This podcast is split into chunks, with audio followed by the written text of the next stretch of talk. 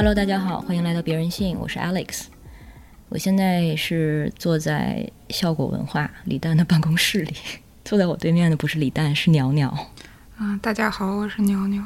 大家可能知道，鸟鸟是今年脱口秀大会脱颖而出的新人之一。然后我当时看到你的第一个段子，其实的确是标题是“社恐”，叫什么？社恐是。对，社恐是脱口秀。嗯。然后这个标题吸引了我，所以你们这个宣传角度还挺成功的。但是如果说就是对这个词稍微严肃或者批判性一点的话，我会觉得好像现在年轻人很多使用“有社恐”这个词作为一个标签儿。你自己觉得自己社恐吗？嗯，我可能是比一般人外内向一点吧，应该，但是可能也没有非常。社恐就是基本工作上的交流还是可以完成的，就是正常吧，就功能是有的。对，那你怎么理解“社恐”这个词呢？社交恐惧嘛，大概就是，我觉得是因为现在大家都比较尊重自己的边界，所以对于一些社交上的。礼仪和需求有了更深入的思考，所以才有“社恐”这个词。我觉得从根本上说是更尊重自己的感受了吧。嗯，其实是对人和人之间的边界似乎更有意识了。对，对，这也能解释为什么年轻人说好像这个词很流通，而且可能年轻人才有权利说自己社恐，然后因为社恐做了一些不成熟的事情。如果说一个中年人做了。就说自己社恐，然后没有完成什么事情，你会觉得他没有承担自己应有的责任。嗯，的确是。如果说一个老人社恐，好像这更不成立了。社恐的老人没有见过，社恐的老人，大家好像就不会和他共情。嗯，我觉得这也是比较残酷的地方。当然，肯定也有社恐的老人存在。嗯，那你自己如果说，像你现在进到一个公共的场合里面。你对这个叫坐哪儿，是否会在内心做一个非常快速的选择？对，是，一般都没有办法选择，感觉坐哪儿都不对。那如果有一个排序呢？比如说最后面的位置、靠墙的位置，或者角落的，还有靠窗的，然后最前排的和中间的，就想象是一个大学的教室吧。嗯，你可能会优先选择哪儿？呃，肯定是会选择最后一排的。嗯。就是最后一排的话，如果要提前走的话，就比较方便。最好是最后一排挨着门的那个位置。明白。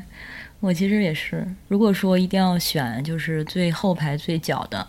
然后呢，后排如果没有了，可能可以往前靠，但是还是要最边最边边的那种。对，而且最好就不要坐在那个不挨着过道的位置。就你要出去上一下厕所，就要麻烦四五个同学给你让座位，就想象那个画面就尴尬死了。对，但是其实你考虑到，比比如说可能需要中途离开什么的，是觉得需要上厕所吗？还是想说就是不论出出于任何理由，有一个你很轻易能够离开的一个条件，会让你比较安心。只有上厕所才能让我离开。你要接电话啥的，我肯定就直接摁了。所以就是真的不得已才会让教室里的人注意到你。对，嗯，我记得你在一个采访里说，读稿会的时候，你也是会选择坐在后排。对，因为做吐槽的时候，我们的新编剧好像大部分都是这么做的，就是坐在桌前的都是比较熟悉的那些老师们，就是因为他们讨论的状态确实更放松。然后，如果坐在桌前，你又。全程不说话就会显得很突兀。嗯嗯，但是大家做的选择的动机可能不一样。有的人可能是觉得是一个等级，或者是长幼，或者是前辈后辈。就像你进到一个公司里面开会一样嘛，你觉得你是新人，肯定是找一个犄角旮旯做的，而且可能还要主动承担起做笔记的这个责任。但是如果是你的话，就算是比如说脱口秀小会吧。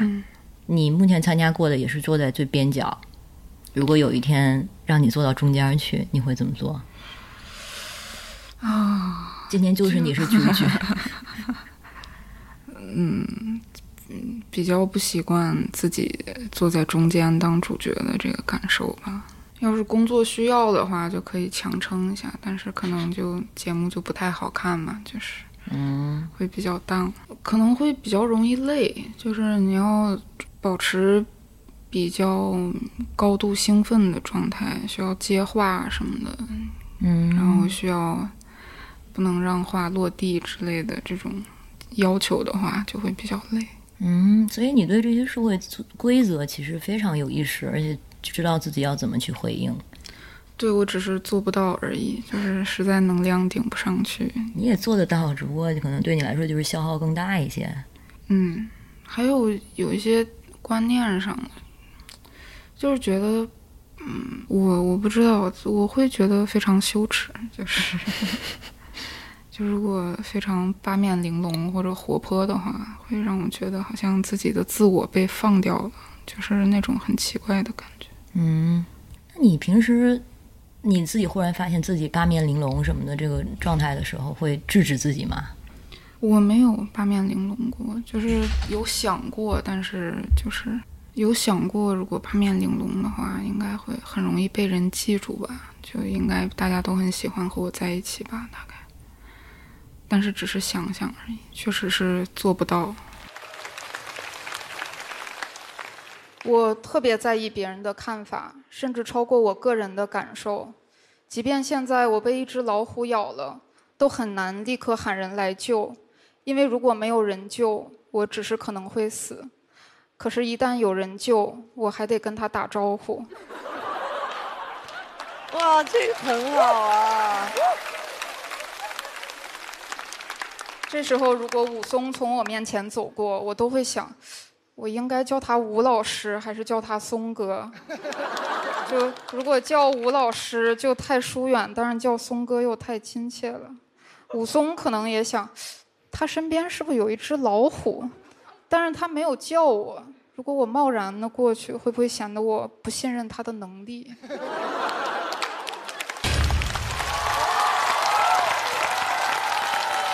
花哥有点危险，花哥相当危险，非常危险，对。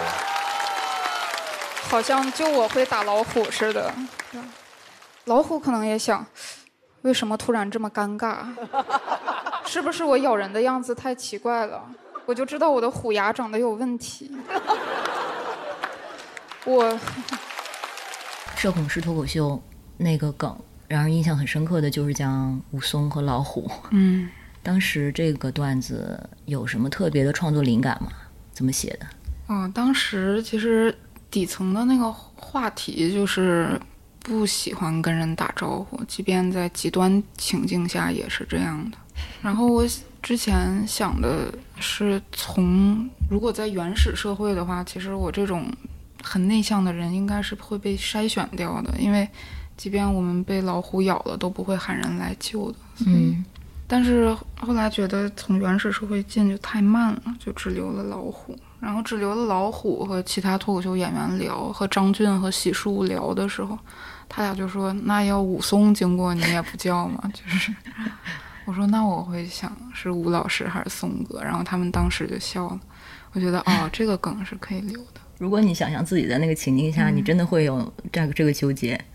对呀，就如果你叫的不礼貌，人家就不会救你嘛，就你白叫了，不是吗？还不如自己默默死掉。那如果在日常生活中也经常有类似的纠结吗？对于前辈或者领导怎么称呼？对，会的，会的。嗯，我现在也不知道叫的对不对，就是嗯，但是最保险的就是叫老师嘛。然后如果是比较，嗯，他性格也比较活泼，他可能就说你不要叫我老师，你就叫我名字就行，那就叫名字嘛，就比较安全。但是你第一面见肯定还是要试探一下，就是到底要叫什么。嗯，哎呀，老师我也不知道哎，我其实对老师还挺不习惯的，可能就是因为他是一个万能的一个 title，现在，而且你知道他一旦万能了，他其实中间的诚意，我觉得其实就被稀释掉了。然后在特定的圈层中，反倒可能叫老师让人觉得有点太油。对，而且主要叫老师就是很生疏，其实，嗯嗯。一般和朋友之间是不会叫老师的，除非是很讽刺的那种，除非插对方。对，所以你有察觉到这个情况，那你说老师的时候也舒服吗？就是因为出于尊重吧，会先叫老师，然后如果熟了的话就叫，我也不知道熟了应该叫什么。我的一个朋友，他就是我刚才说的那种，其实很怕用老师这个抬头，也怕别人用这个称呼他的人。他是画漫画的，然后他有一个系列的小漫画，就是讲他和自己内心的一个小人的对话。然后他的内心的小人就像那个你的那个段子里面武松和和老虎一样，经常会想：我现在是不是看起来很蠢？哦，不是他自己会经常想：我现在看起来是不是很蠢？我刚才叫这个人叫了老师，他一定觉得我肯定是 很油腻。然后呢，有一次他在我家喝酒，我们当时已经喝到挺晚了，他我们就聊到一个共同的曾经的朋友，不不联系了。然后他说这个朋友还在。发朋友圈，他还会看。然后他最近看到一条朋友圈很奇怪，我说：“那你给我看看。”然后他拿出手机，然后过了三秒，就就人就冻住了。他说：“我完了，因为刚才他本来是想开这个人朋友圈，但是不小心拍了拍他。嗯，然后他就想说：我怎么办？现在因为又很久不联系了，所以你又不能莫名其妙发一条信息过去解释吧？那我你刚才干嘛要拍我呢？要你的话，你怎么办？”我觉得这个情况下就不能解释，会越描越黑。就是我觉得对方立刻就能猜到，如果你没有接着说话的话，就肯定是在偷窥人家朋友圈的时候手滑。就但是怎么说呢？这成年人有兴趣看你的朋友圈，可能或多或少也是一种恭维吧。就让它停在这里就好了。对，心照不宣，心知肚明，还保保有一些那个善意。对，嗯，但是我其实就昨天一个朋友发来一条信息说：“哎呀，对不起。”我说：“怎么了？”他说：“我刚才不小心拍了拍你。”其实我都没有看到他拍了拍我的那条信息。我想说，这是微信又改版了吗？他说是，好像你是最新版的话，如果这个人拍错了，他就拍了拍都可以撤回。现在，对，所以就好像是社恐的需求推进了。软件的更迭是，但是撤回有一点就是，他发了信息，然后你撤回了，他会显示你撤回了一条信息。对，更加的想知道。但是拍了拍，反正他拍了拍我那条信息，我没看到。也就是说，这个撤回你都看不到的。哦，那这个还挺有效的。嗯，是不是觉得挺挺满意？挺好。要是跟真人在一起交往，也可以撤回就好。你之前会有过吗？这种希望啊，我刚才那句话能撤回就好了。有很多，就有时候可能在交流的当时，我会觉得哦，我好放松啊，我畅所欲言。然后过后我一回想，哎呀，我怎么说了那么多不对的话呀？嗯，可是你你这样想的时候，别人不一定这么想啊。对我也是花了很久才意识到这个问题，就是别人其实没有那么在乎我在想什么。还有我说过什么？嗯，其实我同意。嗯，我那位朋友画漫画那位，他跟你有同样的这种心理状态，就想他会反复想，我刚才又说了什么很蠢的话，但是我就会告诉他，真的大家没那么在意。像我刚才说了什么，你也不记得吗？其实就不要太自我中心的想事情，就是把视野打开，然后你就发现其实。很多说过的话呀，做过的事儿呀，都没有那么重要。嗯，这些心态上的变化跟开始做脱口秀有关系吗？我觉得可能跟工作了有关系。嗯，就是一开始在学校里，你会觉得，嗯，可能我之前不是工作的需求，我也很少主动的和人社交或者有很广的交往。所以怎么说？平均下来，每个人和我交往，可能对人家来说只是十分之一的一个交往，对我来说可能就是二分之一，甚至全部。你能明白这个意思吗？所以我会很重视每一次和别人交流的机会，我做的怎么样。然后工作以后，你见到更多的人嘛，然后你就相对来说就不得不没有那么在意了，因为你注意不过来。然后其次呢，你每个月发工资的时候，你发现不管你说了什么话，你得到的工资都是那么多，你就发现，确实就是在别人眼里，你说过的话没有那么重要。嗯，我我才意识到，那好像大家说到社交啥的，可能更多的就是想自己是不是快乐。我今天度过了快乐的时光，或者我今天其实就还好。但是这个维度好像之前我没有意识到，就是有人在社交的时候，其实是在嗯判断的是自己的表现怎么样。哦，对，是，嗯，就我很长时间以来，好像和别人交往，我都会感觉好像外面有一只眼睛在盯着我做的怎么样一样，然后就会非常的拘束，反倒表现不是特别好。然后我可能是这两年才意识到，就是在我害怕别人审视我的同时，其实别人也在担心我的审视。就是你要有意识的把自己放到主动的那个位置上，然后你的状态才能更放松。嗯，或者说对别人来说，你就是武松啊。嗯，对对对，是。啊，你这个概括的特别好。嗯，然后在你身上的标签还有一个是丧。嗯，这个跟社恐一样，也是那种高度流通，然后大家有一定的辨识程度的。但是你自己认为，嗯，自己丧吗？还好吧，我觉得，我觉得我挺乐观的。我只是情绪不是非常高，但是基本上还是一个比较奋进的人吧。嗯，如果要不努力，也上不了节目嘛。对呀，包括之前跨专业考北大，还有做脱口秀。好像你自己之前自己也总结过，这算是对你而言转折性的两个决定。对，嗯，我觉得其实这个就很有那个驱动，很有很追稳啊，才会做这样的决定。而且你那又很焦虑，很担心自己的表现，但是还是上了脱口秀。对，就是我觉得我的丧可能就是我对人和人之间的关系没有抱特别大的期望。但是你要说养活自己啥的，那我还是必须奋进一点。就是在上海租房实在是太贵。嗯，我觉得这个丧也是大家好像经常在说，但是可能指向的含义完全不一致。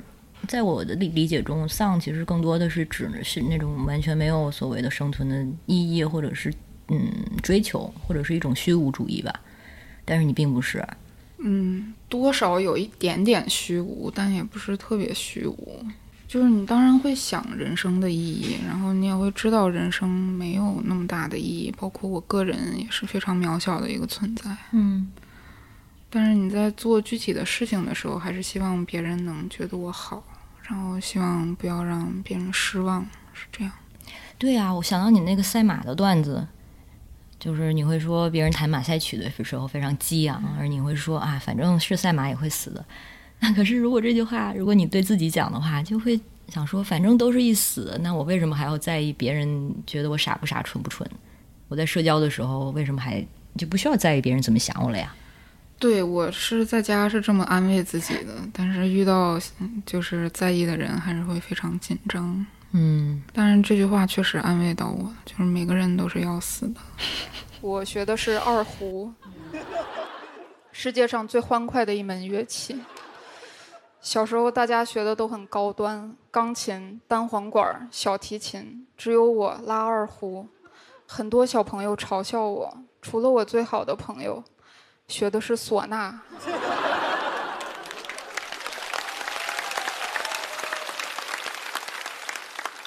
我们立志，等我们长大了，五六十岁，就在公园里组一支乐队，把那帮学钢琴的送走。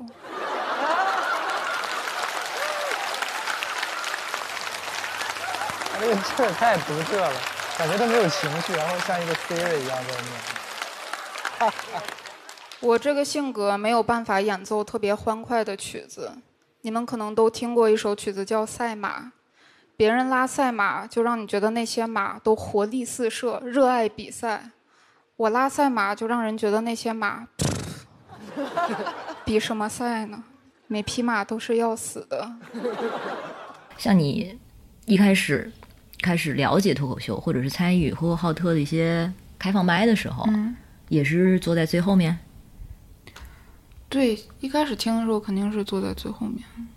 因为也不太想被互动，然后只是想看看那个场子，还有这些演员和观众大概是什么样的，嗯，感受一下那个气氛。我一般可能进入一个陌生的地方，都会坐在角落里感受一下气氛，然后再决定要不要说话或者要不要参与。这样，嗯，那是什么会让你决定我可以上去说一下？就是演员有演的好的，就说明观众是接受的，观众反馈很好。然后也有的演员那一次稍微有点冷，我就觉得哦，那也有冷场的，那我可以上去试试。嗯，那后来第一次是讲了啥？第一次讲了一些琐事吧，就是有关我妈妈。当时好像说，嗯，挺挺冷的，现场还。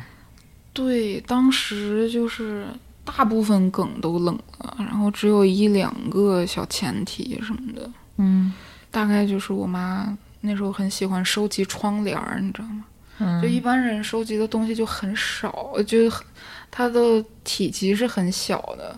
但是我妈收集窗帘儿，占地面积非常大。嗯，然后那些窗帘儿又特别沉，就是 就是我妈会自己找特别大的一块布，然后自己踩缝纫机把它加工成窗帘应该有的那些部分，然后就是 每天回家地上都铺着超级大一块布，就是我妈准备做窗帘的。然后家里都是布料的那个味道，然后会有非常多的毛毛什么的。嗯，那这个窗帘是会用起来吗？对，会用起来。然后每次要用的时候，就会找我和我爸帮他挂窗帘。你家你家有多少窗户啊？嗯，五个吧。哦，嗯，所以最多是几周就一换呢，还是？对，就是那段时间就非常频繁的换窗帘。然后只有我那屋幸免了，就我那屋，我就强烈要求不要给我换了。为什么？因为我不太喜欢我妈喜欢的颜色，我妈很喜欢粉色、红色。嗯，好像豆豆去年讲过一个梗，就是喜欢那个给东西家里的一切东西上面放套。啊，我妈也是，套上面还要再加一层套。我有一次回家，发现我的床上面叠了三层床单儿，因为他觉得第一层上面再叠一个小的。这样他洗的时候比较方便，他就只用洗那个小的了。嗯，然后同样的逻辑又发生，他觉得上面要再叠一层，那的话，所以就不停叠加。我觉得好像有点过分了吧？而且好像我妈就就你买沙发的时候千挑万选了一个花色，然后最后还是要用沙发巾盖住，就是没错。我觉得这有什么意义呢？对，然后那个沙发巾就总是会滑下来，然后你坐沙发也不能完全的放松，就是嗯。而且那个沙发巾，就是完全是我小的时候家里的那种家具的审美。嗯，好像这个审美这个东西会停留在一个年纪，哎，好像是生理上的，就是人老了以后，他对光就不那么敏感了。然后，呃，一方面是他对亮光很敏感，所以他希望整天都拉着窗帘；另一方面，他对色彩可能不是那么敏感，所以他喜欢穿比较鲜艳的东西。哦，你是在哪看到的吗？这个，对，应该是在什么地方看到的。嗯，有道理。嗯，那这个梗你没有打算以后可能，因为关于妈妈还有这些老一代人的一些习惯，它其实也是挺好的素材。对，以后有机会应该会说的。我妈也是挺有意思的一个人。那妈妈她现在知道你在做脱口秀了吧？啊，知道。从我来上海的时候，她就知道，就非常的不愿意。他是理解你做这件事吗？理解的意思是说，就是不是是不是能接受，而是说知道你在干嘛吗？哦，他理解。我们从脱口秀大会第一季就一家三口一起看的，基本上。哦，OK。那他们对这个决定感觉如何？支持吗？因为我当时来上海的时候，我只知道是做一个编剧嘛，所以他们也并没有想到我能立刻上节目。他们就觉得你去了也是。就当编剧，你去干啥呢？但是我就特别喜欢脱口秀，就是我觉得这个东西特别有意思。然后在呼市也确实还没有形成这个行业，就是你上台体会到那个和观众交流的很好的那个感觉以后，你就会非常上瘾。就是你做其他工作的时候都会想着这个事儿。嗯。就是多巴胺或者肾上腺素上来的感觉。对，就你演的好的时候，你那一晚上你根本就睡不着觉。其实，嗯，那父母他们有没有提到在你身上察觉了一些变化什么的？可能有吧，今年以来可能是有的。嗯，我自己的状态也相对放松了。那他们看了你的表演之后有说什么吗？就我妈会说你上台应该放松一点，你太紧张了。我说我知道，但是这也由不得我，不是我选的。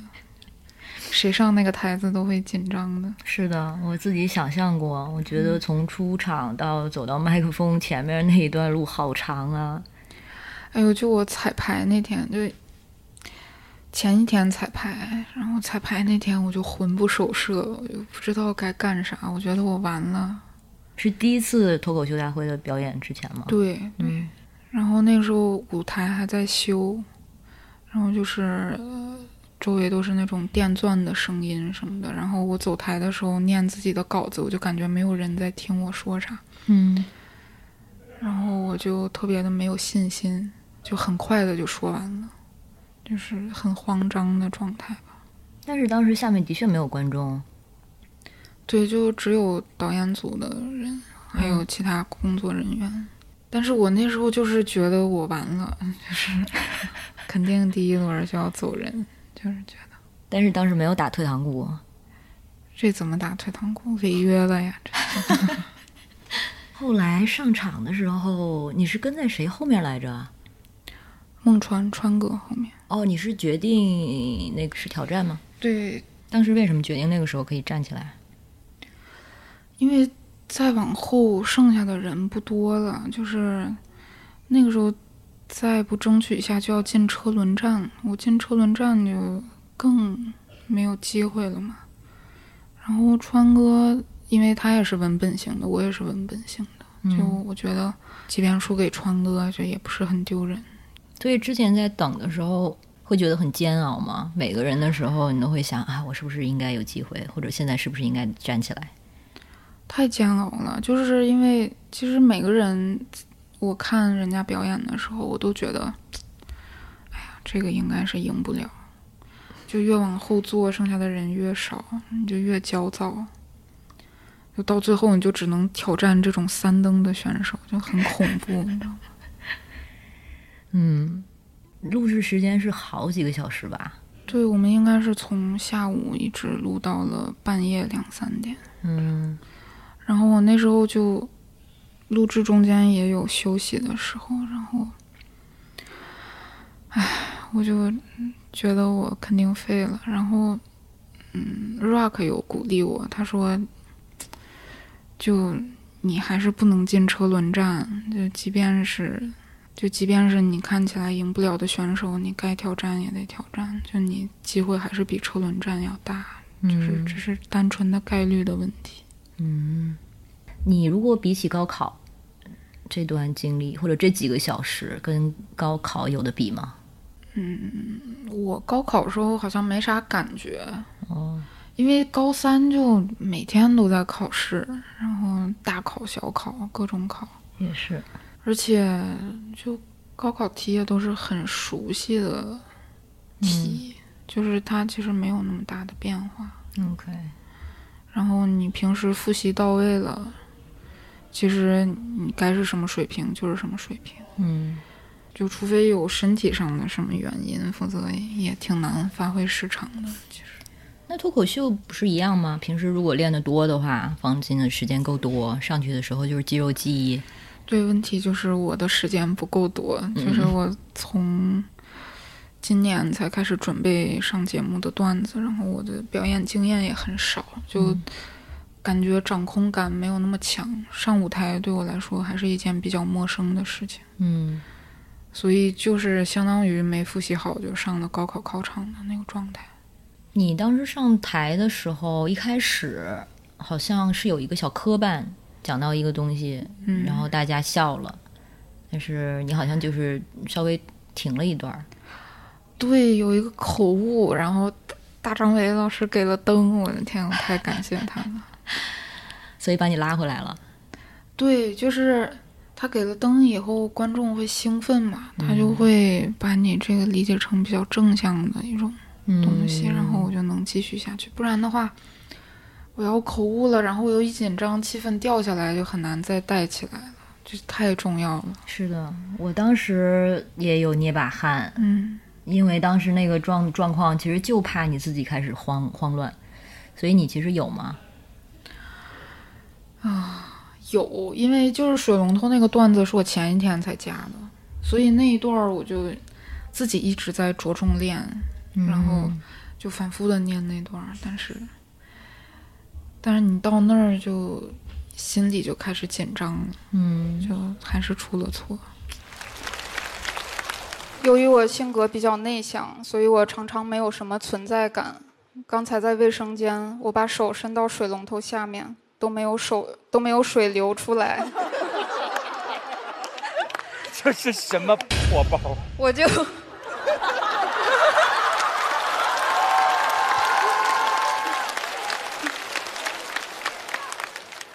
我想，我早该习惯这种被忽略的挫败了。然后这时候旁边有个人把开关搬起来，水流出来了。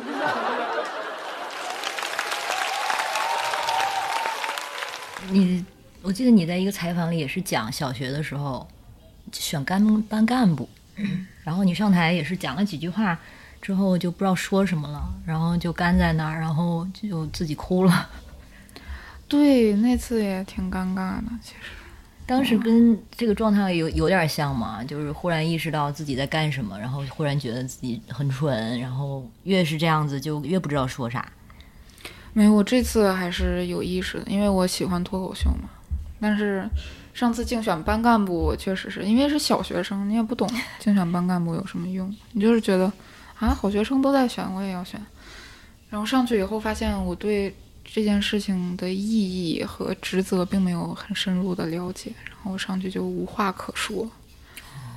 然后我也很少经历面对那么多人盯着我的状态，嗯，就吓哭了吧，就基本上。对啊，谁会想到之后你成了一个演员？嗯，是也想不到，是现在这个网络啊、视频啊媒介普及了嘛，就是我这种人都能当演员了。所以，对于脱口秀演员这个身份，你曾经感觉过挣扎或者不协调吗？因为他毕竟是跟编剧不一样，虽然都是脱口秀行业，但是他毕竟要演嘛。像你说的，你至少目前对舞台还是有一些陌生感。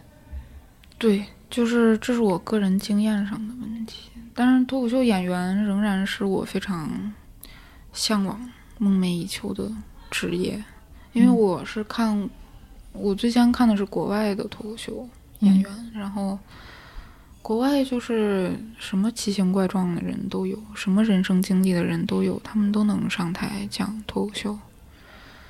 所以我就最初我就感受到脱口秀是一个特别自由的艺术，特别包容的艺术。嗯，就是你只要够真诚、够善良的话，就是就会有观众接受你。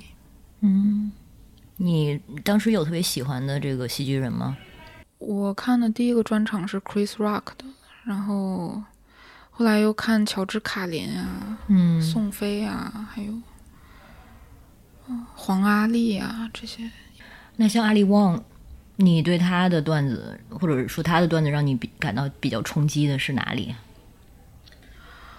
哦，我第一次看的时候。首先就觉得哇，这种事情可以在舞台上说吗？然后这种事情女演员可以在舞台上说吗？然后而且她的身份又很特殊啊，她在美国，然后是一个亚裔女性，对吧？但是她的立场找的都非常好，就她很容易会变成那种批判性的角色，就她很容易讲成那种立场，但是她选择了一种非常聪明的方法。其实很多黑人演员都会很直接的批判这个现象或者怎么样，然后大家是接受的。但是可能你会发现，对亚裔来说，呃，美国的亚裔脱口秀演员角度确实要更迂回，就包括钱信一也是这样，黄阿丽也是这样，那他们需要反着说自己的话。反着说是指什么呢？是像利用外界对自己的一些刻板印象吗？对，一般来说，好像都是要先承认一些刻板印象的存在，把自己带入进去，然后让观众放下对你的戒备。然后，嗯，像黄阿丽，她讲的是，我不想站起来，我想倒下，我想做全职家庭主妇，那样的生活是最好的。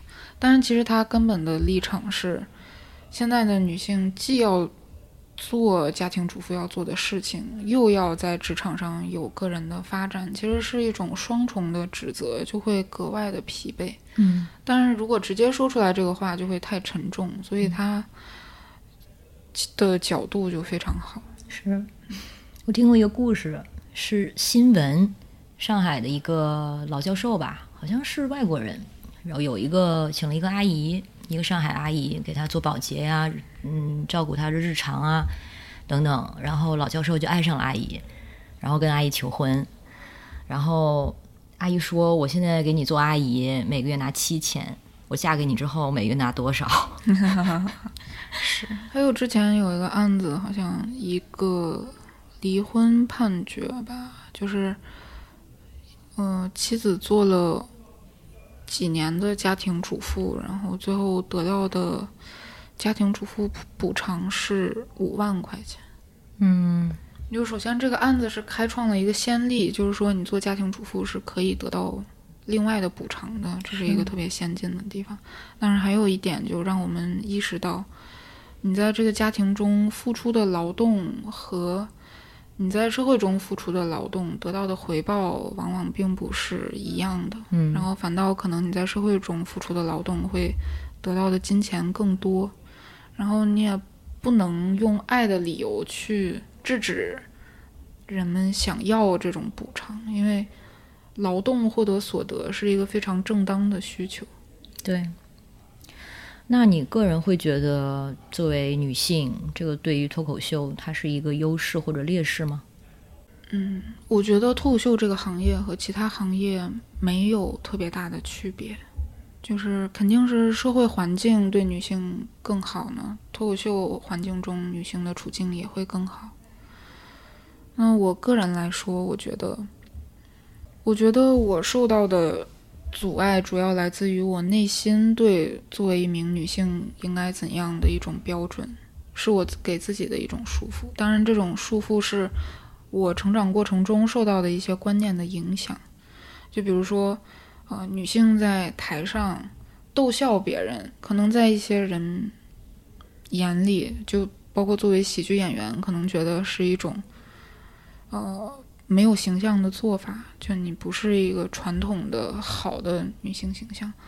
还有的时候，嗯，在舞台上冷场的时候，会自我怀疑，是因为我是女演员吗？而且女性的羞耻感好像要很多时候比男性更多，因为我们会习惯于自我怀疑，我做这件事情合适吗？所以如果冷场的时候也会格外的羞耻吧。嗯，可能打击会更大一点儿。对，嗯，你之前也是台上和线下其实都讲过形象焦虑、容貌焦虑这一点。我我发现很多女性喜剧人都会讲到这个话题，而且这肯定不是偶然，因为这就是女性集体面对的一种性别化的社会压力嘛，所以它是一种痛苦的来源，那就是喜剧的来源喽。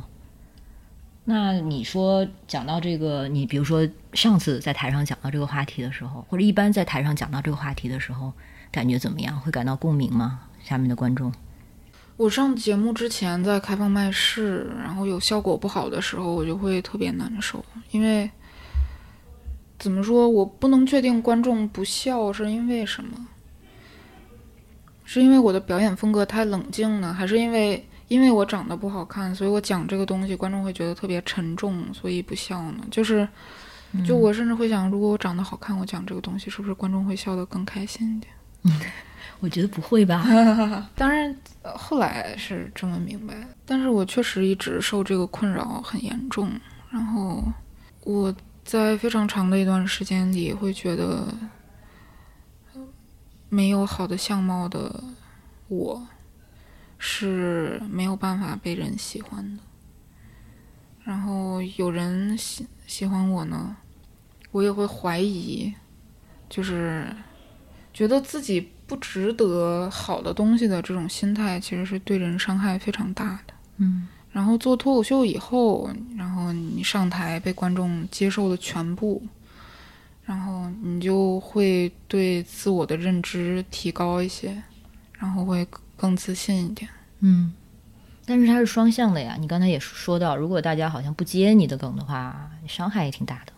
对，就是当脱口秀演员，就这点就特别难受。就是你即便上一场开放麦特别炸，然后你这场开放麦又冷了，你就会感觉生不如死。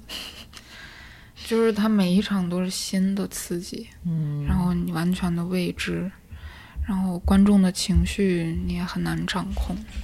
就是冷场，有时候是因为你梗不太好，有的时候是因为场子很奇怪，但是就是你不知道应该如何改进，有的时候，嗯，你就会怀疑自己的价值。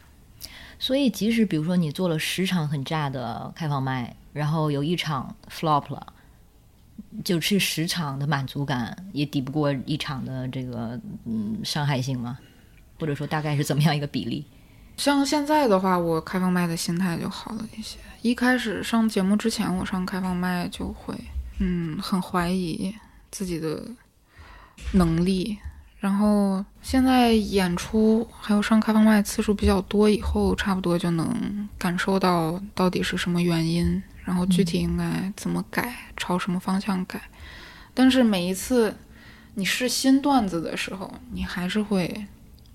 有非常严重的情绪波动，因为你是新段子，相当于你把新的自己的部分抛给观众，然后观众没有接的话，你就会怀疑自己的想法是不是出了什么问题呀？就是为什么不能引起共鸣呢？嗯，那讲到容貌焦虑这一点，一般大家都能共鸣吗？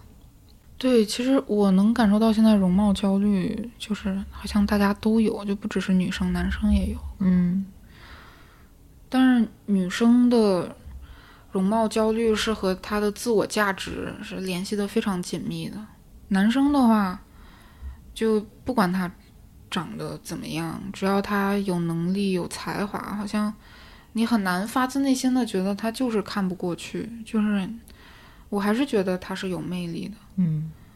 但是好像在男生眼里，一个女生不管她能力再强，然后。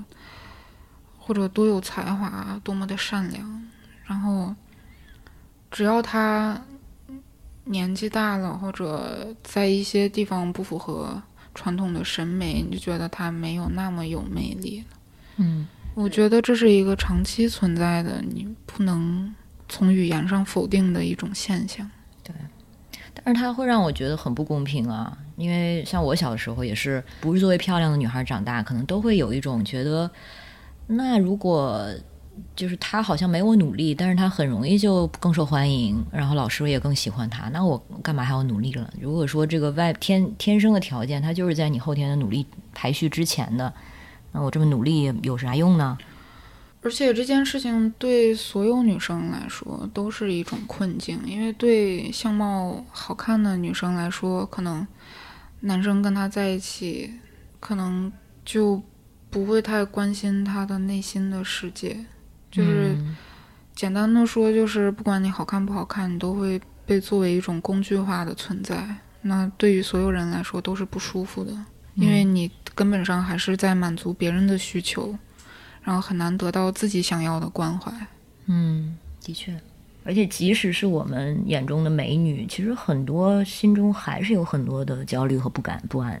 他们还是会觉得自己其实不够好看，对，就是这一点就，其实有时候会让我还挺生气的，因为我还会看到一些广告，就是什么，就是他会分析一个已经出了名的女演员脸上还有什么瑕疵，我的老天呀，已经那么好看了，还有什么瑕疵？我的天，就是，唉，因为我觉得。对人类这个长相还是不要太苛刻的吧。我们毕竟也不是机器人，不是塑料做的，也不是 AI 捏出来的。就是，嗯，你干嘛要这样？对，而且这一点的确是性别化的，像女孩子可能的确更多的容易承受。也所以为什么你好像也说了，就是做脱口秀以来，发现自己其实长得并不奇怪，只是长得普通。然后你现在能更好的接受自己的普通。对，我觉得在这之前我没有意识到的是，其实大部分人都是普通的，然后美的人是少数。但是好像这种环境啊或者广告啊，让你觉得作为普通的人是需要感到羞耻的，嗯，你的存在是需要进步的，就是好像如果你甘于普通，你就是不对的，你就是不上进的，你就是没有魅力的。但是实际上，尤其对于长相这方面，你的努力造成的结果也是有上限的，是吗？然后你的美终究也是有一个，就是有局限的，你不可能。就作为普通人存在的价值，就是体验生活中的好的地方。但是如果你时刻都聚焦在自己好不好看这件事情，你就相当于都跳出了作为一个第三。人称的叙事者的存在，那你就很难体会到生活那些美好的东西。是，而且像你说的，虽然自己能够可能能达到的是有上限的，但是 外界对你的要求不一定有上限，所以才会有那些帖子嘛，都已经都是最好看的美女了，但是还有人在分析你哪里可以更好看一点。也所以啊，就是很多普通女孩因为这样的压力，可能会觉得其实自己长得不好看，而很多长得已经很好看的，觉得自己就长得很普通。是，我觉得，而且这种苛刻，就是会浪费你人生的很多精力，让你没有办法注意到那些开心的事情。嗯，就是我有一段时间起来照镜子就会很难过，就是你想，你每天起来做的第一件事情就是洗脸刷牙，对吧？但如果你长得，你觉得自己长得哪儿都不对的话，你每天第一件事就是沮丧。然后你去做其他的事情，然后就这个脸的存在呢，它又时刻都存在。你咬东西的时候，你会想啊，我咬东西的样子是这样。然后你睡觉的时候，脸挨着枕头，你会想哦，我脸挨着枕头的样子是这样。就是它是一个你不能忽略的事情。所以通过这个来制造焦虑，创造什么商业价值，我觉得是一件非常缺德的事情。嗯，就是你应该给大家带来快乐，让。人们每天都觉得哦，我今天是舒服的。然后，因为对长相的语言暴力其实是一个非常残忍的事情。嗯，就包括现在有一些有一些案件，就大家首先会质疑这个女性受害者是不是足够好看。就你作为一个直白的说，你作为一个强奸案的受害者，你都需要好看，你才有资格。你们觉得这件事情就很残酷吗？嗯，但是实际上。我们都知道，像类似这种案子，就加害者他追求的是一种权力的欲望，然后他和你受害者穿着什么或者嗯长什么样其实是没有关系的。是的。然后如果你去看那些研究数据，你就会发现，大部分受害者穿的也都是很日常的衣服，做着很日常的工作，他们并没有就是值得被那样污名化，而且即便是。所谓的不传统的女性，她遭受到这样的伤害也是不对的。对，有一个展览就是叫“我发生的时候我在穿什么”，因为网上很多人的评论，就这种事情，对下面的评论就是你当时是不是穿的太暴露啦？所以在这个展览中，就是真实事件的当事人给大家展示他们当时穿的衣服，就是非常普通的，然后 T 恤衫、嗯牛仔裤这样子。大家可以去网上查一下。嗯嗯，那你现在开始看自己的这个表演视频的时候，会有这个焦虑吗？或者说在试妆啊，做这个，毕竟现在是出镜嘛，还是回到这个演员这个身份？那对于外貌焦虑，自己是怎么去处理它的？唉，我现在反正已经拍到视频上的东西，就节目肯定大家都审过了，然后观众也看到了。就我已经就基本能接受了，但是每次化妆的时候，我都觉得化妆师给我化妆特别的辛苦，因为我会觉得特别抱歉，就是可能给土提啊这样的女演员化妆就十分钟、二十分钟就搞定了，每次给我化妆要花一个多小时。我这这不是挺好的吗？赚到了呀！还是那句话，都是一拿一样的钱。对，从这个角度看是这样。那你自己会回头看那个视频的时候，会觉得啊，好羞耻，不敢看。会，就每次都能发现新的瑕疵，就是，但是其实不太聚焦脸了，其实聚焦的是我的动作，还有我的表演状态。嗯，对，有一些说话的习惯，一些小动作，真的是自己没法察觉的。对，而且讲脱口秀之前，我不喜欢拍照，也不喜欢拍视频。然后讲脱口秀以后，你上开放麦，你要看你段子观众的反应，你就要找人给你录像录下来。嗯，然后你每次都要反复的看自己，然后看习惯了以后，发现好像确实是在可以接受的范围内吧，确实。当然了，你想，我也是最近还有一个发现，就是大家会很多人都觉得自己脸是歪的，嗯，然后我知道我的脸也是歪的，就是右边比左边要大，然后往往自己可能上了一个视频，会特别明显的发现这件事情，然后会特别震惊，特别羞耻。但事实上，你那次在视频里看到的样子，就是别人每天看到你的样子，所以别人早就习惯了，对，只不过是你自己不习惯而已。对，我觉得这个。多拍拍自己，多看看自己是有帮助的。就是这个是我实践出真知得到的结论。就是第一次那个上节目彩排那天吧，也是他会给你拍一一组宣传照，然后我在那个摄影棚里拍照的时候，我就觉得哪儿哪儿都别扭，我就觉得，哎呦，这有什么意义啊？太难看了。然后后面工作人员让我从。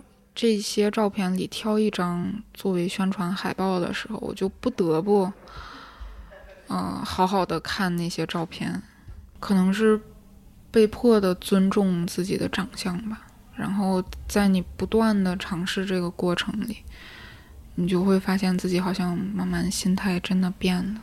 嗯，听起来你一方面更好的能接受自己，另一方面又因为做脱口秀又给自己找到了新的瑕疵。好像两边是在并行的，对，但是嗯，总体上是往好了发展的，我觉得，嗯，因为脱口秀，因为现在是演员嘛，就观众肯定能看得到你的脸，然后节目播出以来也得到了特别多朋友的鼓励，所以我能感受到，就这件事情，就即便你做演员，这件脸这个事情都没有那么的重要，所以作为。就我普通生活里，我就那些心理包袱其实就卸下了很多了。嗯，他现在会有粉丝或者观众先来找你，跟你说特别喜欢你讲的某个段子，特别有共鸣，谢谢你，这样吗？会有，然后有挺多朋友发私信来说，包括他容貌焦虑上的一些困惑，还有社恐的一些烦恼。还有最近发生的哦，就是他今天晚上遇到了谁，因为社恐他没有敢说话或者什么类似这种，我就觉得这些都特别珍贵，我觉得好像交到了很多朋友。嗯，就但这种感觉一样吗？就是嗯，在线上维持这样的关系，或者说给你弄一个粉丝见面会，你会想在线下见到他们吗？嗯，我觉得不用特别的搞粉丝见面会，但是脱口秀演员的粉丝见面会就是办演出，嗯，办主打秀啊什么的，嗯。但上北大也并没有改善我的处境，做一个长相普通的女生仍然非常难，就是你好像做什么都不对，你不打扮吧，人家说没有丑女人，只有懒女人。在这句话出现之前，我只是一个单纯的丑女人。你要做什么坏事儿，人家就说真是相由心生；你要与人为善吧，就会夸你真是人不可貌相。我要说我觉得自己挺好看的，那你得有点自知之明；我要说我觉得自己不好看，那你得接纳自己。还有大家平时晒的图片也都太好看了，什么时候能晒一些既彰显个性又不涉及美丑的东西，比如指纹？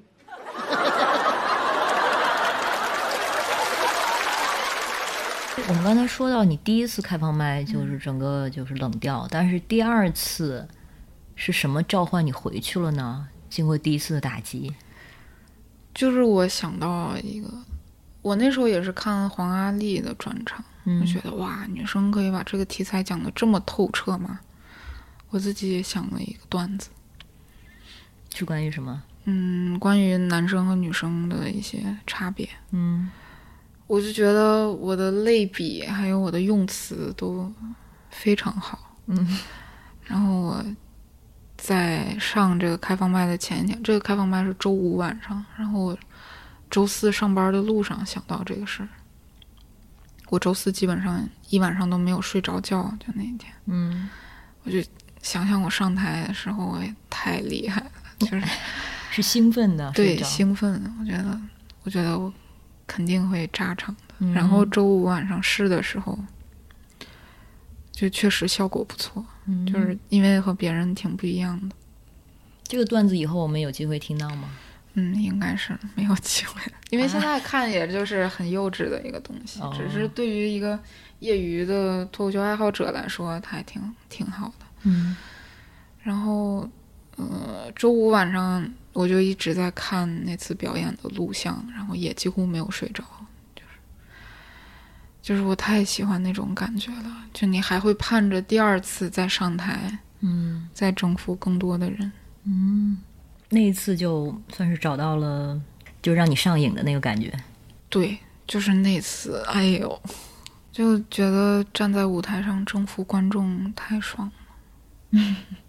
那后来有没有做什么事情来庆祝啊？那次很成功，炸场了以后。也没有哎，就是你炸场完了，你不需要庆祝，就是炸场就是庆祝本身，就你证明了所有的你的想法、你个人的价值，还有你的聪明。嗯然后你包括在过后和其他演员聊天复盘的时候，你也会感受到，就当你炸场的时候，其他演员给你的反馈也是不一样的，就他们看你的眼神也是不一样的，然后你就会得到一种极致的虚荣的满足，就是这是任何其他东西都替代不了的。嗯，所以有感觉，这个开放麦或者成功的几次炸场，让你解锁了一些东西嘛？之前自己不知道的关于自己的部分。对，我觉得我是突破了一些障碍，内心的障碍，而且通过这个爱好交到了更多的朋友。嗯就之前我也确实比较内向，然后除了工作、同事，还有学校的同学以外，就没有什么渠道认识新的人。然后通过脱口秀呢，你认识了好多喜欢聊天的朋友，就是而且大家大部分时候都能聊到一块儿去，嗯，觉得脱口秀真是个好东西。但是你之前是不喜欢聊天的，还是说你只是就是要合合适的人才行？我不喜欢聊天，是因为大部分对不熟的朋友来说，我就我很难掌握我说的话是不是合适，然后我我有一些话我觉得是不那么对的，只有能理解你的人才会觉得，哦，你这个想法，哦、就是能，就是他不会批判你的一些比较狭小的想法。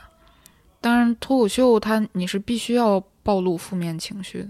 然后你在舞台上讲述了负面情绪之后呢，你会发现在日常生活中也更容易表达了。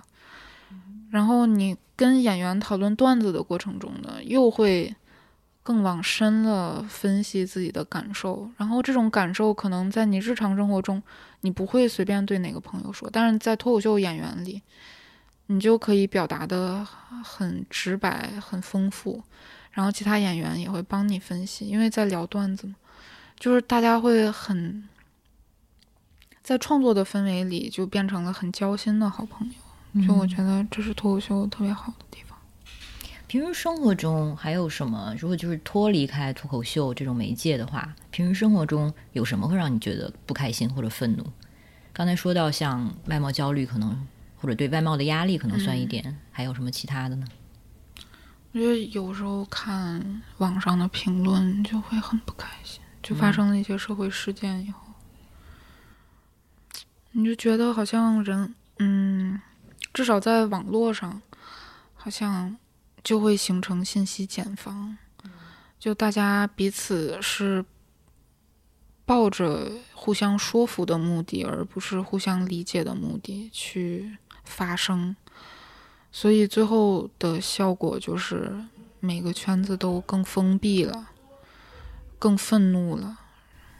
我会觉得很难过，其实那你会想说点什么吗？这种时候，我现在还没有办法把它处理成段子的形式，但是我是一直想说这个事情的，就是我觉得，其实有很多你看起来很对立的所谓阵营，其实他们根本的思考逻辑都是相同的，就是非此即彼，你是错的，我是对的。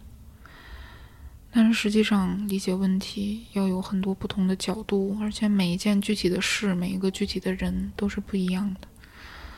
然后你只有就抱着理解他的苦难的态度去接触这些事情，你才能就是不伤害到别人。否则的话，如果是，嗯，我觉得很多时候，而且大家上网发言。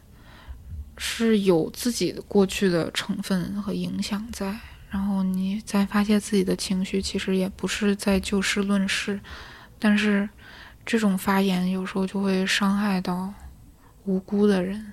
嗯，可是脱口秀也可以看成一种蛮有攻击性的表达方式，哎，感觉你对就是对自己的话不要伤害到别人这一点，好像还挺在意的。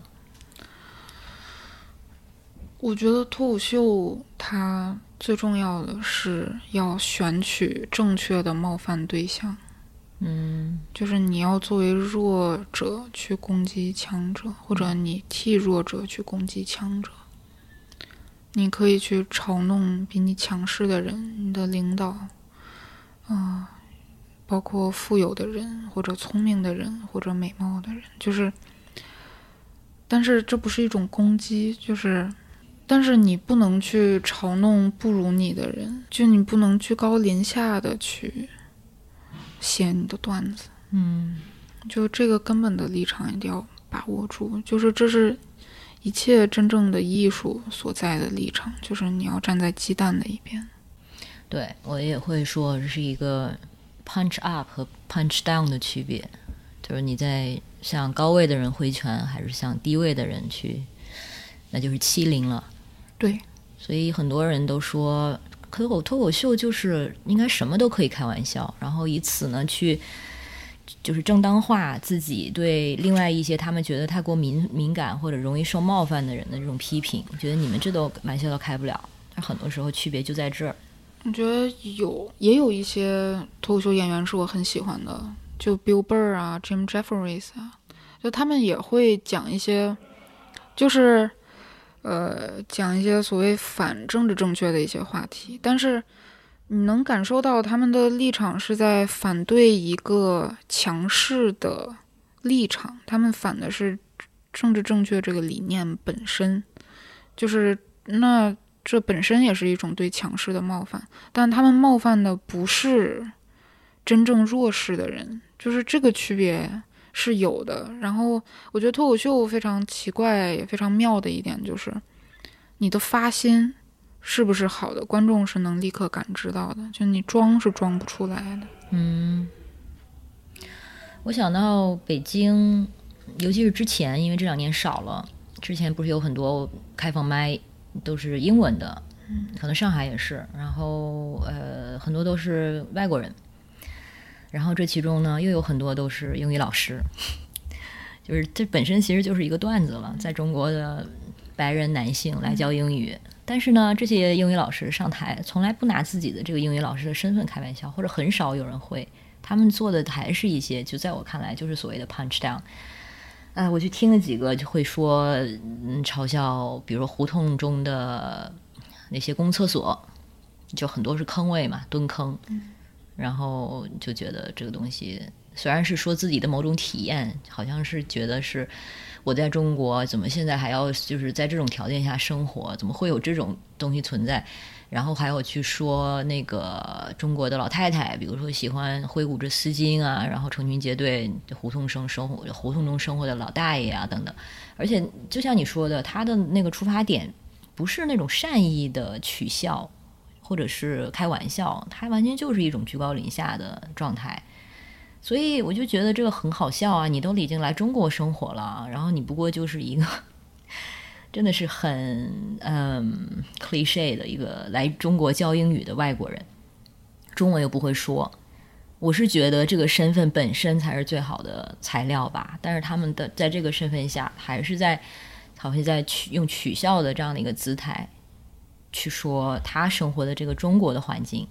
身边的人，然后，所以我就觉得这种段子就很不高级，也很难，也很笑不出来。哦，对，然后还有，我就在有一次是就避免坐在第一排是对的，因为我整场就很就没笑，而且那个我当时上台上场讲的这位外国男性，就是因为他讲的段子全都是这种，然后我后来就有点越听越不爽，然后然后我又坐在第一排，我旁边两个女孩都我朋友，我们都没笑，然后他就直接会说。怎么就这么不好笑吗？你们是没听懂吗，还是什么？你知道吗？他看别人的反应没笑的时候，他不是 不是想说，哎呀，我是不是讲的哪里不对？他是问你是不是没听懂。所以这中间又有一层，你知道是种族上面的这种关系，然后性别这样的关系，其实对应了很多我们刚才讲到的。对，这就是呃，即便他想吐槽厕所的这个问题呢，也需要找一个合适的角度。嗯。他才能有就被观众合适的接受。嗯，哦，那个彩铃讲的那段就很好笑啊，也是关于上厕所嘛。对，蹲坑。嗯，哦，还有刚才你说的这个，其实很多人都在吐槽大妈大爷。嗯，这就是 我觉得老年人弱势的地方。嗯，就是其实他们也。很多时候没有做错什么，但是会成为一种代表，被取笑。对，但是也不是说有些人因为有某个身份，你就不能拿他写段子，也不是这样的，就是要找好角度。其实我觉得就是技术高低的差别，它不是题材的差别。就像 Bill Burr 和 Jim Jeffrey 讲的段子就非常好笑啊，就是嗯也。不会被冒犯到或者什么，就是因为那个点的选取是准确的，他的洞察是准确的，所以你就会被他征服。如果你讲一些很浅的东西，然后只是一些很 cliche 的东西，就像你所说的，那就是会让人笑不出来。对，所以请大家下次如果开放麦，观众的反应真的不佳，可以就是。对，想多想一想，像鸟鸟这样，你要是跟大家云云就好了。你可能是够多的会想是自己的问题吧，然后有的人就会想说不是观众的问题，或者说观观众不识逗，或者说他们太容易被冒犯了。但是有的时候可能真的是因为你没有写到位，或者技巧技巧上的问题而已。而且怎么说，确实是和观众的观念，就是这个场子。热不热和观众的观念和预期是有很大差别的。就像有一些开放麦的场子，可能来的大部分都是游客啊，然后他们可能以前没有接触过线下脱口秀，甚至没有看过脱口秀，然后他可能不理解你这个艺术形式在干什么。嗯，他们可能就呃笑的少一些。有一些场子呢，观众是理解脱口秀的，那可能笑声就大一些。有的时候效果的差别可能是因为这个原因。还有一些时候呢，可能因为确实，我感受到的是现在，呃，国内的脱口秀演员需要讲那种比较正经的前提，就是国外的脱口秀演员是可以讲那种很反着来的前提，嗯，就是这种，比如说黄阿丽她讲的那个我。不想当职场女性，我就想当家庭主妇。我只不过实在是没有办法当。但是还有一些其他领域的例子，当然这个例子是比较好接受的。但是，在国内现在环境好像你就必须把前提讲的很直接的讲出来，讲的很明白。嗯，就你可能没有那么多弯弯绕。但是我觉得这个是当前脱口秀环境和。观众观念的一些差别吧，我觉得。嗯，你之前还提到像读稿会啊，还有那个当时效果文化的训练营，对你来说都是非常重要的学习机会。我还在这个之前采访中看到，你是把所有人的稿子你都会留下来，然后根据像海源还有编辑对他们的点评，然后全都会记下来。现在还是这个状态吗？现在也还是会。但是刚进吐槽那时候就尤其认真嘛，因为首先我是刚进组，然后我就想尽快的跟上大家的脚步，就不要拖后腿这样。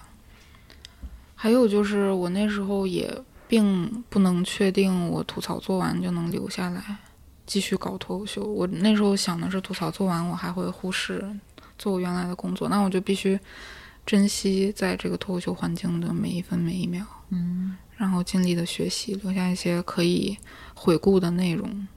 嗯这样，而且就是我很喜欢在那个会议室里。你想，我第一次参加读稿会的时候，就是所有就几乎上过脱口秀大会的明星啊，都在里面给编剧写稿子，呃，就当编剧写稿子。嗯然后那么一屋子人，大家都在幽默，就我确实是很不想离开呀、就是想听完全程啊。嗯，那你现在自己的这个创作状态，是像采访中说的，日常说了什么好笑的话，别人笑了，你就会马上记下来吗？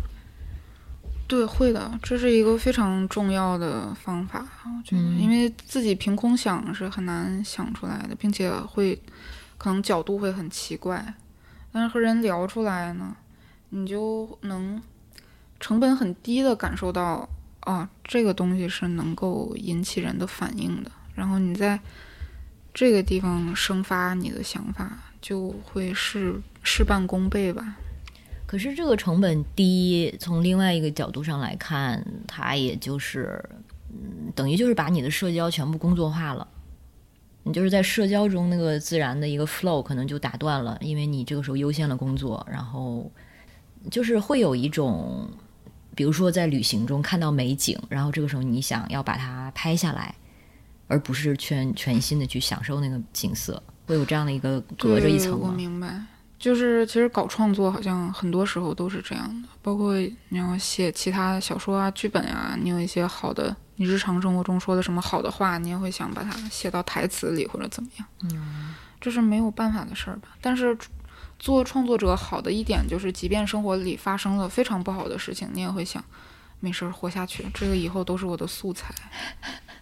的确是这样子，而且像写歌一样，很多人就是说，为什么以前的大师现在都写不出以前那样那么令人共鸣的啊爱情歌曲了？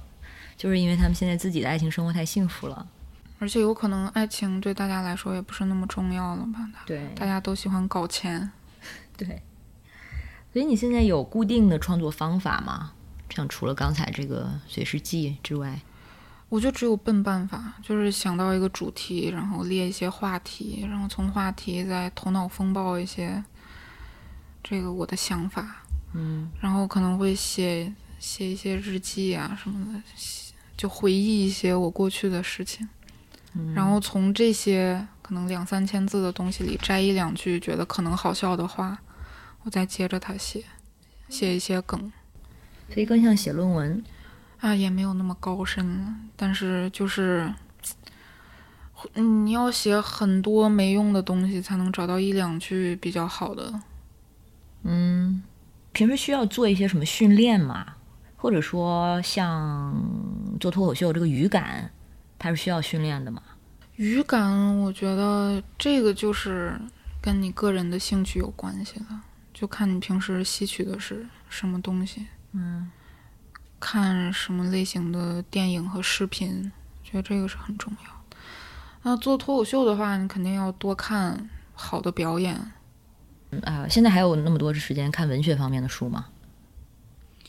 现在其实时间挺多的，主要是耐心少了。哦，但是，嗯，如果几天完全不看书呢，就会觉得很焦躁。嗯就是，嗯，看几天视频，然后觉会觉得很累，然后你就会看书调整一下这个信息输入的节奏，就会觉得没有那么焦虑了。哦，我们之前好像还没有提到过，就是文学对你来说也是一个非常重要的嗯兴趣和滋养。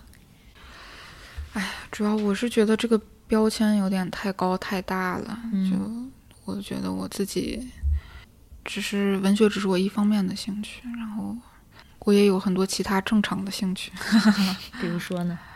比如说我也喜欢在 B 站看一些短视频什么的，哦就是。但是文学确实我很从小就很喜欢看故事啊，然后会喜欢跟着主人公的节奏去经历一些事情。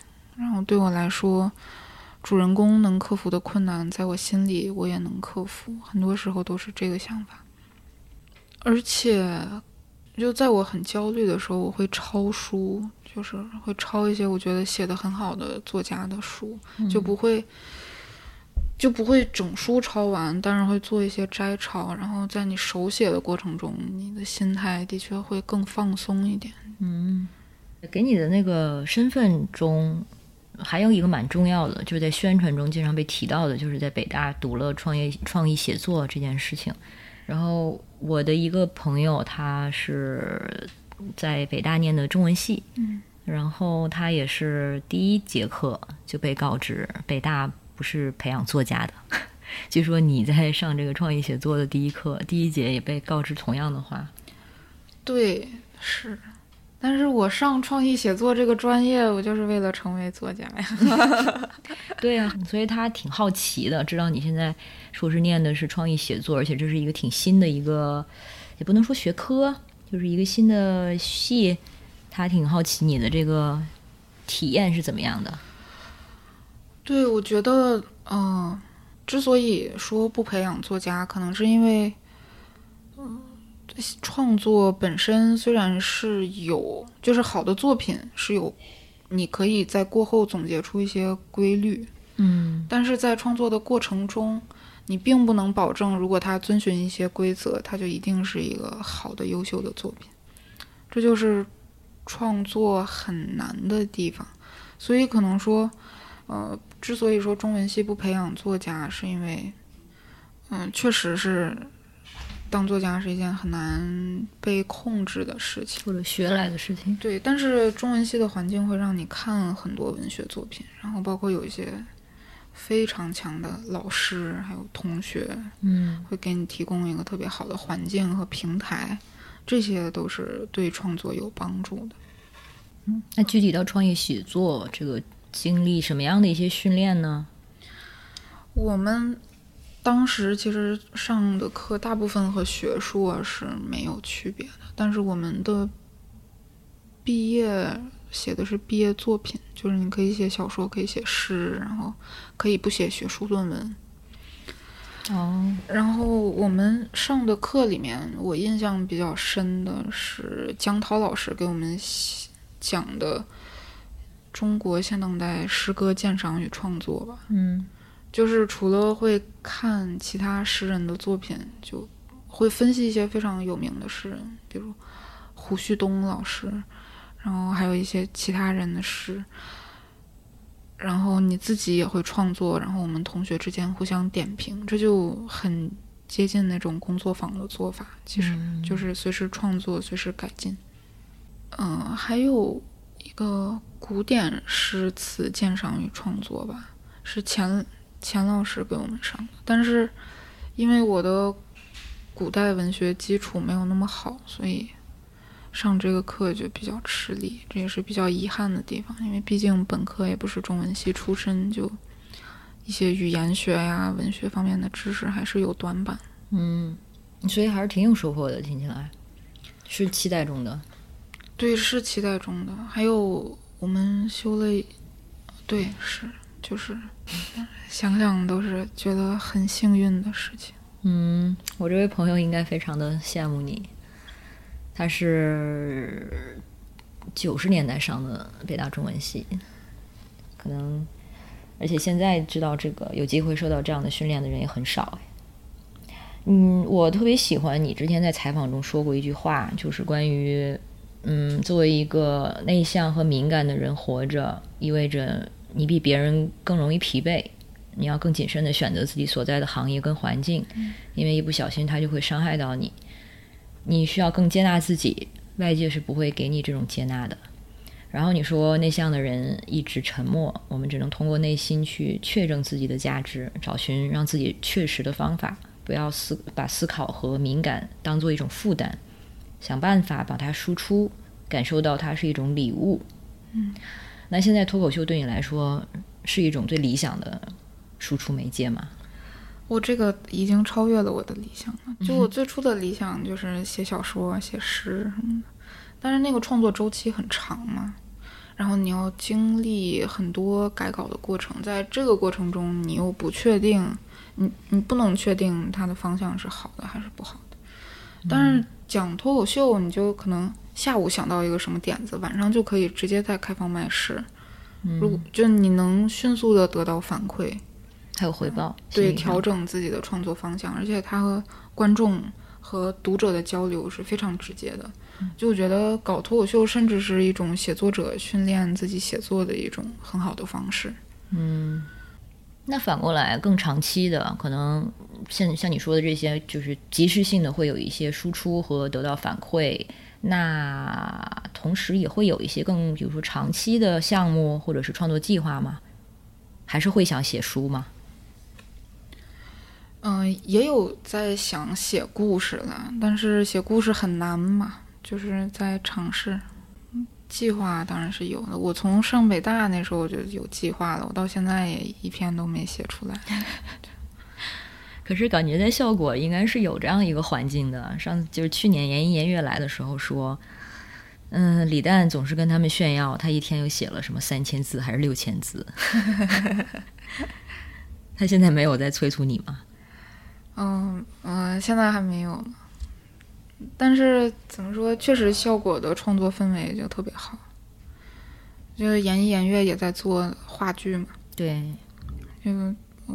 我觉得效果是会给你提供很丰富的创造的环境和机会，然后他会帮帮你达成一些目目标。我觉得这是特别好的一个部分。嗯嗯，最后一个问题吧，你去年一年多，就是外在的生活发生了非常高密度的变化，那你的内心的状态？最大的变化是什么？我内心的状态，我觉得就是，嗯，我的心态上更开放了，然后我能够真正的意识到，在人生的一些部分里，体验比知识重要。就是做脱口秀之前，可能会有很多人跟你说：“哦，你做这个会快乐，你怎么怎么。”如何找到内心想做的事情？但是只有当你真正站在舞台上拿着话筒的时候，那种体验是没有语言能够形容的。就是你必须在体验中知道自己想要的到底是什么。然后讲脱口秀也让我从一种情绪上比较封闭的状态，然后逐步打开，然后交到很多很多很好的朋友。然后和人交往的边界，我也感觉到更能掌控了，然后也没有那么容易受到伤害。就是虽然还是敏感的，能感受到一些事情的，但是我不会觉得那是针对我的。就是我整体上个人的状态是更放松了，然后我的人生也更开阔了。嗯，为你开心，谢谢。你之前在采访中还说过一句，说对你来说都不存在舒适区，你只在安全区待着。就出了安全区，去舒适区都已经是一种突破。这点现在有变化吗？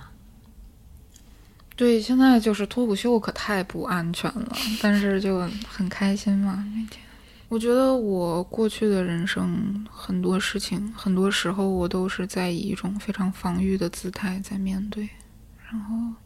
做脱口秀以后就变得更主动，然后你敢于走出那个圈子，其实是会迎接更多的好的体验的。就在风险到来的同时，也会有机遇。嗯，我相信不光是嗯你自己的生活发生了变化，你其实已经给很多别人带来了变化，包括粉丝啊，或者是可能会因为你。嗯，而改变一些想法，或者说会尝试脱口秀的年轻女孩们，相信也希望袅袅会在脱口秀这条路上走得很长很远。谢谢。哦，我还有一句话想说，就是我觉得，嗯，现在当女孩子不要给自己那么多限制，就不要那么爱面子或者什么，就喜欢什么就多去尝试，就肯定没有错的。对，然后还是那句话，别人其实没有那么在意你。对对对。那今天谢谢鸟鸟的分享。好嘞，谢谢 Alex。我们下次见，拜拜。好，拜拜。我很想做一个外向的人，因为外向的人就像太阳，热烈明亮，引人注目；内向的人就像月亮，只要有太阳在，没有人能看得到它。到了晚上，太阳休息了，月亮还亮着，因为他在琢磨白天的事情，根本睡不着觉。他在想，我可能还是应该叫他吴老师。谢谢大家，我是鸟鸟。